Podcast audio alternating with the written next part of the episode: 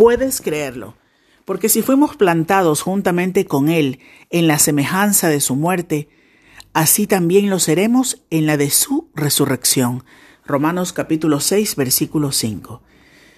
¿Puedes notar el poder de la última frase de este versículo? También lo seremos en la de su resurrección. Del mismo modo que la muerte de Cristo fue necesaria para nuestra redención y para que nosotros podamos crecer y vivir por medio de Cristo, del mismo modo que la muerte de Cristo tiene repercusiones para nuestra historia, exactamente igual la resurrección de Cristo, su victoria sobre la muerte, nos hace vencedores sobre la misma. Puedes creerlo con total certeza, la muerte no es el final. Porque Cristo ha resucitado, podemos creer con total convicción en que habrá un juicio final que separará a la humanidad y pondrá las cosas en la verdadera justicia. Puedes creer con total certidumbre en que la vida es eterna.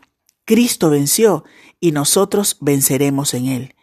No hay problema para aceptar la enseñanza de Jesús. El cielo es nuestro hogar, el destino preparado, porque Cristo venció la cima que nos separaba de llegar a la casa de Dios. Puedes creer que todas las dudas, dolor, fragilidad y muerte que en el presente nos atemorizan, se desvanecerán en la casa de Dios. Puedes creerlo. Un día las tumbas se abrirán, los cementerios, los dormitorios del alma despertarán a sus huéspedes, y el día sin fin amanecerá, y la más sublime alabanza resonará, llenando todo el ambiente. Al descubrir que Cristo ha resucitado, no hay problema para aceptar el resto del relato. El cielo es nuestro hogar. Cristo lo ha prometido. Tener esta esperanza tan grande es la fortaleza para avanzar en el camino de la vida.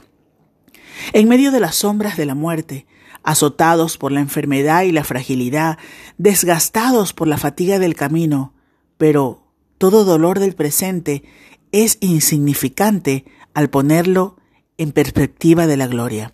¿Puedes creerlo? Lo mejor está por llegar, pero esa mejor y más excelente herencia ya es segura. Si tienes tu confianza depositada en aquel que murió y resucitó por ti, ¿confías en Cristo? No tienes nada que temer. La victoria es segura. Aunque tengas aflicciones temporales, la bendición eterna es tuya. ¿Crees en Cristo como tu Señor y Salvador? ¿Crees a Cristo como el que te asegura la eternidad? Espero que sí. Que Dios te bendiga.